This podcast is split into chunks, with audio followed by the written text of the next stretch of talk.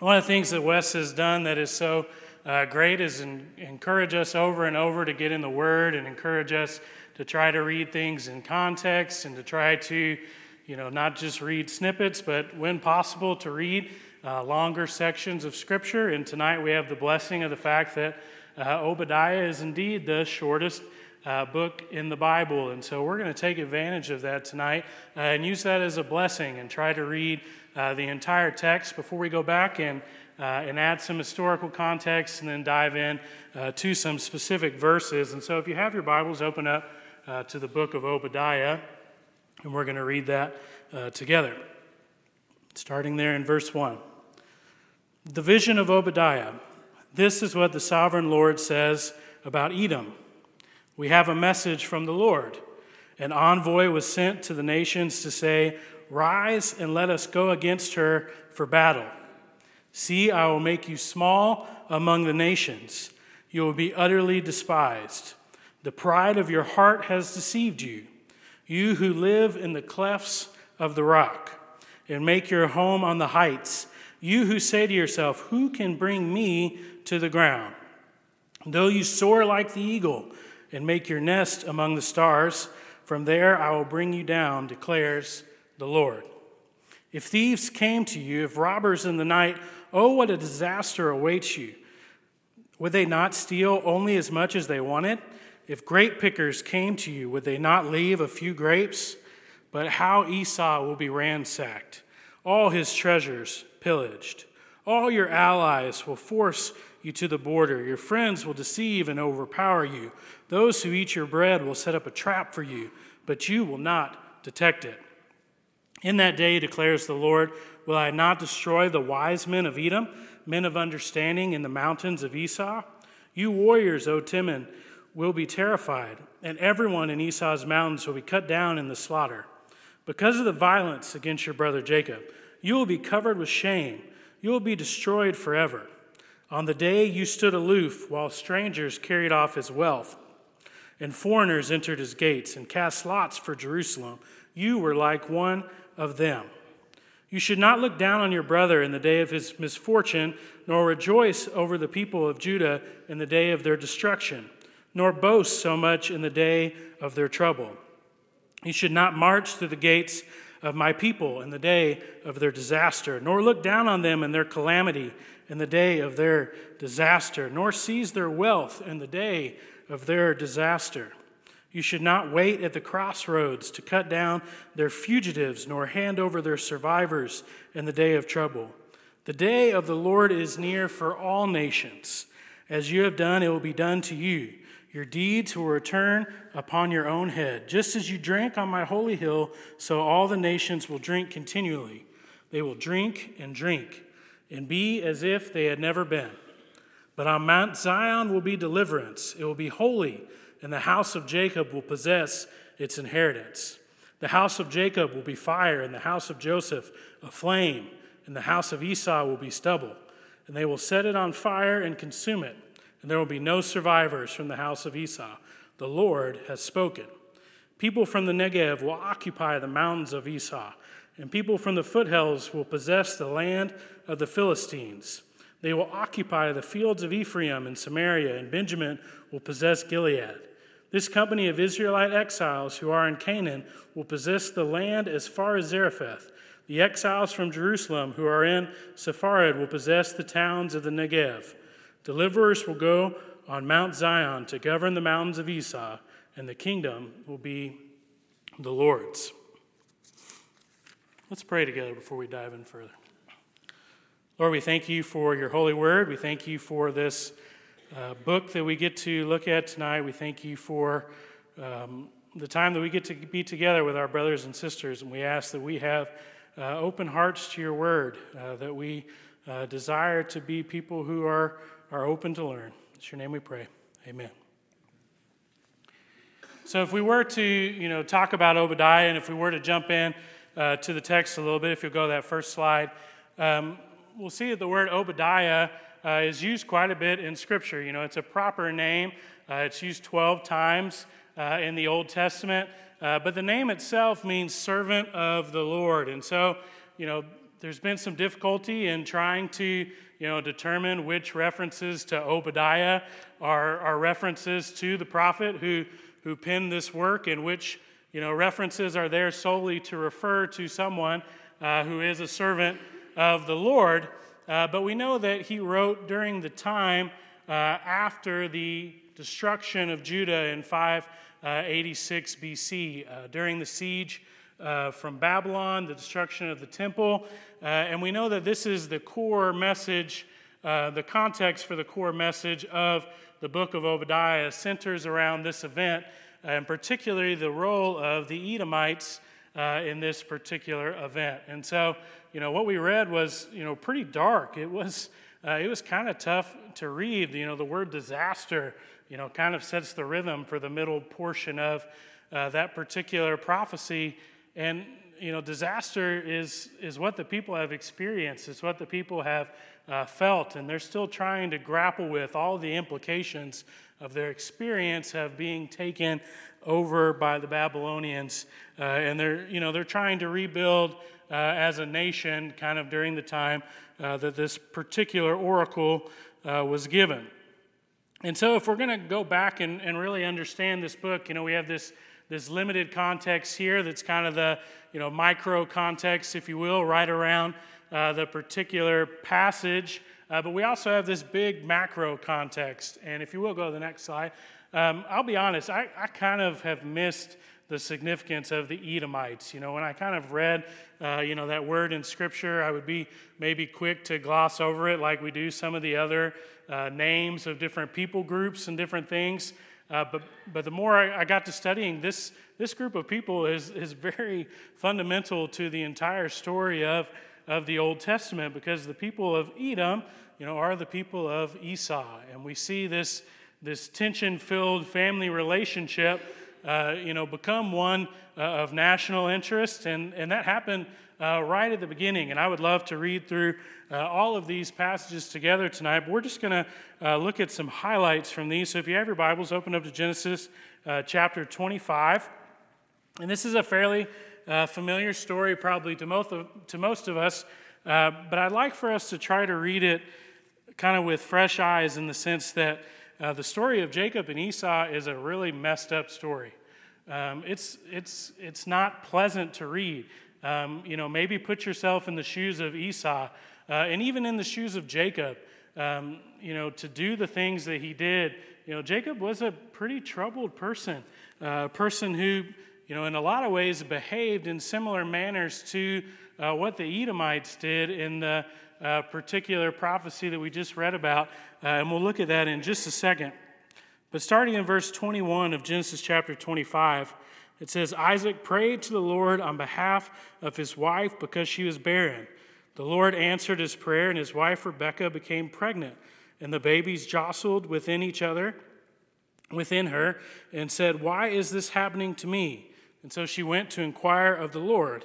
And the Lord said to her, Two nations are in your womb, and two peoples from within you will be separated. One people will be stronger than the other, and the older will serve the younger. Can you imagine getting that message, right? Uh, can you imagine, you know, being today going for a sonogram and going, hey, things don't really feel uh, right. You know, hey, you know, can you look at this and, and to get that message, right? Uh, first, you're probably thinking, I don't have enough money to support two nations, right? I know that's what I would be thinking. Um, but your mind might move next to, to what they say. I mean, how hard would it be to parent two twins in which you've already been given this message? Right? That you've already been given the message that the stronger, uh, that one will be stronger than the other, and that the older will serve the younger, right? Wouldn't that frame like every interaction you had with them as a parent? And we see that it does, right? We see this conflict between their parents. And that conflict manifests itself in this pretty nasty lie, right? Uh, this nasty lie that, that God does redeem and that God uses, uh, you know, to create his people of Israel, that you know, he, he goes along with and the entire Old Testament, you know, tells us about.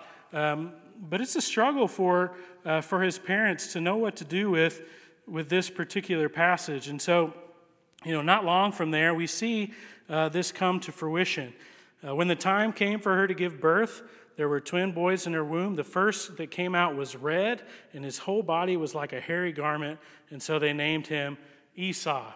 And, and this is where the word Edom, you know, derives. Edom means red. Um, and so, you know, when we see it, we know that, you know, in a similar way that, uh, you know, eventually we have this name given to Jacob for Israel, uh, we're going to get this name for Esau as well, the name uh, Edom. And after this, his brother's heel came out with his hand grasping Esau's heel, so he was named Jacob. And Isaac was 60 years old when Rebekah gave birth to them. And the boys grew up, and Esau became a skillful hunter, a man of the open country, while Jacob was a quiet man, staying among the tents. Isaac, who had a taste for wild game, loved Esau, but Rebekah loved Jacob. Once, when Esau was cooking some stew, Esau came in from the open country famished. And he said to Jacob, Quick, let me have some of that red stew. I'm famished. And this is why he was also called Edom. Jacob replied, First, sell me your birthright. Look, I'm about to die, Esau said. What good is the birthright to me? But Jacob said, Swear to me first. And so he swore an oath to him, selling his birthright to Jacob. And then Jacob gave Esau some bread and some lentil stew, and he ate and drank and got up and left. And so Esau despised his birthright. And this is another one of these situations that, you know, had to set the tone for the rest of their relationship right? Um, you know, in the midst of what was obviously a poor decision for Esau, you know, we could spend time talking about the fact that, you know, he might not have appreciated what he gave up in the moment. He might have traded something of great significance uh, for something of, you know, immediate, what was perceived need, right? This instant gratification, maybe. Um, but at the end of the day, you know, this was not a fair thing for, for Jacob to do. This was not a, you know, a brotherly thing for Jacob to do. Uh, he kind of takes advantage uh, of Esau. And then if we were to continue to read, we would see, you know, these episodes in which, you know, Jacob, you know, continues to take advantage uh, of Esau. And finally, there in 27, when it comes down uh, to the giving of the blessings, in chapter 27, uh, starting in verse 27, uh, it says, So he went and kissed him. When Isaac caught the smell of his clothes, he blessed him and said, and this is the blessing uh, given to Jacob Ah, the smell of my son is like the smell of a field that the Lord has blessed. May God give you riches of heaven's dew and of earth's richness, and abundance of grain and new wine. May nations serve you and peoples bow down to you. Be Lord over your brothers, and may the sons of your mother bow down before you. May those who curse you be cursed and those who bless you be blessed. Right? Jacob receives this incredible blessing. Um, you know, this blessing that, you know, really sets him up uh, for success. Uh, and then we see this really traumatic event between a father and a son. In fact, you know, we know that he loved Esau. We know that Isaac, you know, this probably really hurt him. But listen to these words and just how, you know, they should make you feel for Esau. They should make you feel kind of bad uh, for what has happened. After Isaac finished blessing him, Jacob had scarcely left his father's presence when his brother Esau came in from hunting. He too had prepared some tasty food and brought it to his father. And then he said to him, My father, sit up and eat some of my game, so that you may give me your blessing. And his father Isaac asked him, Who are you? I am your son, he answered, your firstborn Esau. And Isaac trembled violently and said, Who was it then? that hunted game and brought it before me. I ate it just before you came, and I blessed him, and indeed he will be blessed. When Esau heard his father's words, he burst out with a loud and bitter cry, and he said to his father, Bless me too, father. But he said, Your brother came deceitfully and took your blessing. Esau said, Isn't he rightfully named Jacob? He has deceived me these two times. He took my birthright, and now he's taken my blessing. And then he asked, Haven't you reserved any blessing for me? And Isaac answered Esau, I have made him lord over you, and have made all his relevant, relatives his servants, and I have sustained him with grain and new wine. So what can I possibly do for you, my son? And Esau said to his father, Do you only have one blessing? Bless me too, my father. And then Esau wept aloud. And his father Isaac answered him, Your dwelling will be away from the earth's richness, away from the dew of heaven above. You live by the sword, and you will serve your brother. But when you grow restless, you will throw his yoke from off your neck. And I know that's a lot of reading to, to, to kind of start tonight, and I appreciate uh, you know, each of you for, for following along. Um, but that's really what, you know, kind of Obadiah uh, is all about is this continued struggle between these nations that come from these brothers. And if we were to keep going, you know, we can see that there's uh, this moment of reconciliation in, in Genesis 32 and 33. Uh, and right in the middle of that, you know, it's a very tense time. Jacob doesn't know uh, exactly what's going to happen. We have this scene of him wrestling with God, and he's given the name Israel, uh, the one who wrestles uh, with God. And, and they do reconcile. and things for the moment, you know, seem like they're, you know, becoming better between the two brothers. But we would see that, you know, what was predicted uh, the conflict between the two of them would, would continue uh, when Israel is going to the promised land. Numbers 20 tells us that Edom doesn't let them come through their land. And they keep petitioning the Edomites, hey, please, can we come through? We won't mess with your stuff. Uh, you know, you won't even notice that we're here. Uh, just let us pass. Uh, and in fact, they refuse and they bring the army uh, to make sure that Israel can't cross on the quickest way uh, to the promised land. Then they're an enemy of King Saul. Uh, King David kills 18,000 Edomites and he brings them back under the rule and reign of his kingship. Uh, and then, because of some of Solomon's choices, we see this person named Hadad the Edomite who's raised up as Solomon's adversary. Uh, and he's the one who continues to battle uh, with Solomon towards the end of his time uh, as king. And so we see over and over and over, you know, the implications of these two brothers uh, is ongoing. And so let's go ahead and look at our text a little bit further tonight. If you'll skip two slides, please. So let's look at verse 1. With each of the prophets that we've been looking at, um, you know, one of the things that they try to make clear to the people, and I'm sure it's clear more than just by what they're saying verbally, um, but they want to emphasize the fact that this is not them speaking, right? They are delivering a word from the Lord. And Obadiah, you know, he cuts right to it. In the first verse, he says, The sovereign Lord says, We have heard a message from the Lord, right? He's making sure the people know that this is God who is delivering uh, this particular message. And so let's keep going. In verse 3, we get to see a picture of who uh, the Edomites have become. They are the dwellers in the rocks, right? It told us, you know, in the blessing that they wouldn't get to benefit the rich from the richness of the earth, right? They wouldn't get to benefit from the type of land that was given to Jacob. Uh, if you were to Google, you know, where the land of Edom is, you know, you would see all these pictures of, you know, just kind of what looks like red dirt, right? Uh, it doesn't look like, you know, you don't see anything growing. It doesn't look like it would have been an easy place for a group of people uh, to live. Uh, and what's really interesting, as I was, you know, on the old Google machine, you can get down a rabbit hole. Um, but if you've seen the Indiana Jones in the Last Crusade, uh, kind of that last, you know, temple that they enter in, um, that's built into the rock there um, you know, is predicted to be in what became the land of the Edomites, right? And so, you know, that's the area of Petra, one of the new seven wonders of the world. Those red rocks uh, could have been in the extended territory of, of what is uh, the Edomites. And so they lived in these rocks, they made their home on the heights, and they were really proud of this, right? Um, they may not have had the best things, they may not have had uh, the same blessing that, that, Jacob received, but they thought they had made uh, kind of a land for themselves that they were proud of. And they were so proud of it that their pride is what is first condemned uh, here in this prophecy. The pride of your heart has deceived you.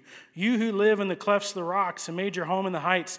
You who say to us, Who can bring me down to the ground? Though you soar like an eagle and make your nest among the stars, from there I will bring you down, declares the Lord. Right? They think that their fortress, that their particular location is going to keep them from experiencing the punishment uh, that God is going to provide to them. But the Lord tells them, you know, there's no place uh, that you can hide from me. And so, there in five, if thieves came to you and if robbers in the night, oh, what a disaster awaits you. Would they not steal as much as you wanted?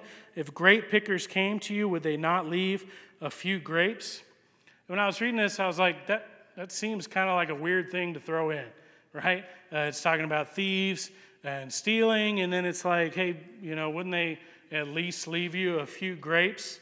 Uh, and in Jeremiah, when they, when they tell us about when the town of Jerusalem was overtaken. If you go to the next slide, uh, it tells us that even Nebuchadnezzar and his you know, Babylonian empire, you know, after they had done these terrible things to the people, it tells us that they left the poorest among them kind of untouched. And it says, they left them behind in the land of Judah, some of the poor people who owed nothing.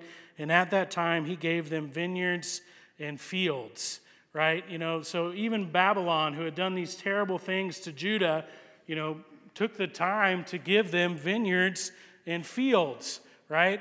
And the Lord is saying in this prophecy uh, to the Edomites, you guys aren't even going to be left a few grapes, right? Even what Babylon did to Judah, what happens to you is going to be way worse. But how Esau will be ransacked and his hidden treasures pillaged right? The people would know what this was a reference to. We know that the Edomites experienced this uh, Babylonian siege of Jerusalem. And so in verse 7, we see the word allies. And this word literally means men of the covenant, right? He's saying people that you've entered into a covenant with, they're going to leave you, right? Things are going to be so bad that even the people you trusted aren't going to stick around. They're going to give you up and they're going to leave you to your destruction. And so in verse 8, we see something else that the Edomites are proud of. They're proud of their fortress, they're proud of this kind of rock city that they've built, uh, but they're also people who seem to have built kind of a wisdom culture, right? They're known for being wise men. Um, you know, they're known for being those of understanding. And so if we look back and, and kind of explore that a little bit more, uh, if you go to the next slide, the land of Uz, uh, where Job was from, uh, is right in the territory of Edom. And so, you know, Job we know to be, you know, not only a wise man, but his friends who were from all these other places that, you know, we were around the surrounding area of Edom, you know, they had taken upon themselves to become sages, right? And the book of Job is these interchanges of these sagely, you know, exchanges of wisdom in which they're trying to explain you know, the way things happened in the world, why things happened to Job the way that they did. And so many people believe that Edom, you know, had, you know, not only taken pride in, you know, their own architecture and different things, but they'd taken pride in the fact that they're a wise people. But God tells them, Will I not destroy the wise men of Edom, those of understanding in the mountains of Esau? And so the two things they're most prideful about uh, are going to go away. If you'll go two slides. Um, and so this is going to be the core of, of what we're going to be talking about tonight is this idea of kind of progressive falling into deeper and deeper, you know, sin. Um, and, and we've all probably experienced this uh, in our own lives, maybe. Maybe we've, you know, started out with something and, and you know, it, it affected us a little bit, and, uh, but, you know, we, we just kept it around and, and then after a while, you know, it didn't seem uh, like that big a deal until we took one step further.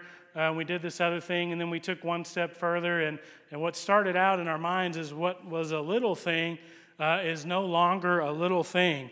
Uh, and that's what we see here uh, with the Edomites in relation to Judah, describing how they interacted during the siege. On that day, you stood aloof while strangers carried off his wealth and foreigners entered his gates, and you cast lots for Jerusalem, you were like one of them. And so the first thing they're criticized for is just being bystanders. They're people who said, you know, we're just going to let this happen, right? We're just going to let this happen. Uh, but God is saying, hey, letting this happen is just as bad as being a part of the people who sieged Jerusalem. You were like one of them. Oh, but it gets worse. Verse 12 You should not gloat over your brother in the day of misfortune, nor rejoice over the people of Judah in the day of their destruction, nor boast so much in the day of their trouble. So at first, they're just going to let it happen. At first, they're just going to say, hey, you know, we're not a part of this, but hey, we're not jumping in. But then it grows, right? They start making fun of their brother, right? They start standing and watching in a way that, that now, you know, they're enjoying this. And we may say, you know, that's terrible, but I can't tell you how many times, you know, and, you know, this is not meaning to trivialize this terrible thing that's happening, but how many times on a smaller scale I've sat there and, and watched somebody make fun of somebody and at first been like, okay, you know, at least it's not me making fun of them, right? Uh, and then, oh, wait, that guy's pretty funny, right? Uh, this is pretty funny watching what's happening. And, and, then before too long, you know, I'm laughing along, and, and, and then all of a sudden, you know, maybe it compels me to, uh, to begin making fun uh, of that person as well. And look at what happens. Verse 13 You should not march through the gates of my people in the day of their disaster, nor gloat over them in the calamity in the day of their disaster, nor seize their wealth in the day of their disaster. And so, look, hey, you know, hey, we, we went from, no, not us. Now we're making fun of you. Oh, now we're in the gates. Oh, now we're taking their stuff, right? You know, it keeps building. Oh, wait, we're not done. And you should not wait at the crossroads. And this is where it just gets troubling to cut down their fugitives, nor hand over their survivors in the day of their trouble. These are the people running away. These are the people running away from this terrible destruction. And what do they do? They turn them in, right? You know, to me, like, this is almost worse than being the original oppressor, right? This is someone who is seeking refuge and, and you point them out, right? This is someone who thinks they've maybe gotten away and you bring them right back. And even worse, you know, yeah, there's been some conflict between the people of Israel and the people of Edom, but don't you think maybe they ran that direction on purpose? You know, don't you think at the end of the day they thought, hey, you know, these are Esau's people, right? In the midst of maybe the most terrible thing that's ever happened to us, you know, maybe this is where we should run. They're family at the end of the day, right? And they behave in such a despicable way that they turn the people back over to the Babylonians. And so we see this progressive building of sin of the people of Edom. And, you know, it must have, you know, it must have happened, you know, not immediately, right? It sounds like you know, there's some time in between each one of these things. You know, and, and that's kind of how it happens for us too. You know, we don't immediately go from, you know, telling a white lie to being, you know, caught up in a web of lies, right? It takes time. And we desensitize ourselves to the terrible things uh, that we're doing. And so in verse 15 is a major shift in the story uh, and a major shift in the prophecy. It shifts from talking about one nation uh, to talking about all nations. And so it says, The day of the Lord is near for all nations. As you have done, it will be done to you. Your deeds will return upon your own head, just as you drank on my holy hill. So all the nations will drink continually. They will drink and drink as if they had never been. And so there's this shift for the people who are listening, right? You know, the people of Judah are listening to Obadiah, and, you know, hopefully you know, that they're listening with a critical ear, right? Hopefully they're learning from what Obadiah is saying to the people of Edom. Hopefully there aren't any cheers, right? Um, you know, hopefully they heard it's not good to boast in the destruction uh, of, you know, your brother's people, right? Hopefully the audience is responding in the way that the prophecy was meant to be heard. Um, but they're listening up now, right? They're talking about all nations that surround uh, the people of Israel are going to come you know, to this type of uh, destruction. But, in verse 17, but on Mount Zion there will be deliverance, it will be holy, and Jacob will possess his inheritance. Right? There's a shift. We've talked about all these negative things that are going to happen. We've talked about all the nations facing destruction. But at the end of the day, deliverance is still there. And it's not in the mountains of the mountain dwellers, it's not in the ones who survived this one particular instance. It's in the true mountain, right? It's in Mount Zion that there will be deliverance. In verse 21, deliverers will go down upon Mount Zion and govern the mountains of Esau, and the kingdom will be the Lord's. Not the kingdom will be Judah's, not the kingdom will be Israel's, but the kingdom will be the Lord's, right? This is, you know, a prophecy about a coming kingdom, the kingdom of Jesus right? This is a prophecy about the one who truly provides the things that all people need. So we're going to end on this thought, if you will, go to the last slide. I know we've covered a lot of stuff, uh, but here are the three points I want us to get out of tonight. Uh, no matter how strong you think your fortress is, it's not strong enough if it's not aligned with God, right? And that can be your wealth, you know, that can be, you know, your, you know, your feeling of achievement or accomplishment or whatever you've built up to create this kind of isolation from, you know, the troubles of this world. No matter how strong you think that is, uh, it's not enough. You know, no matter if you're considered this wisdom people, these really, really smart people, no matter how smart you think you are, it's not enough. And no matter how much you think you've escaped punishment, right, that whole first part, they've taken pride in the fact that they had a plan B, right? They're going to do all these things to the people of Judah, but at the end of the day, they've got a hiding place, right? They're going to run off in the hills and they're going to be safe.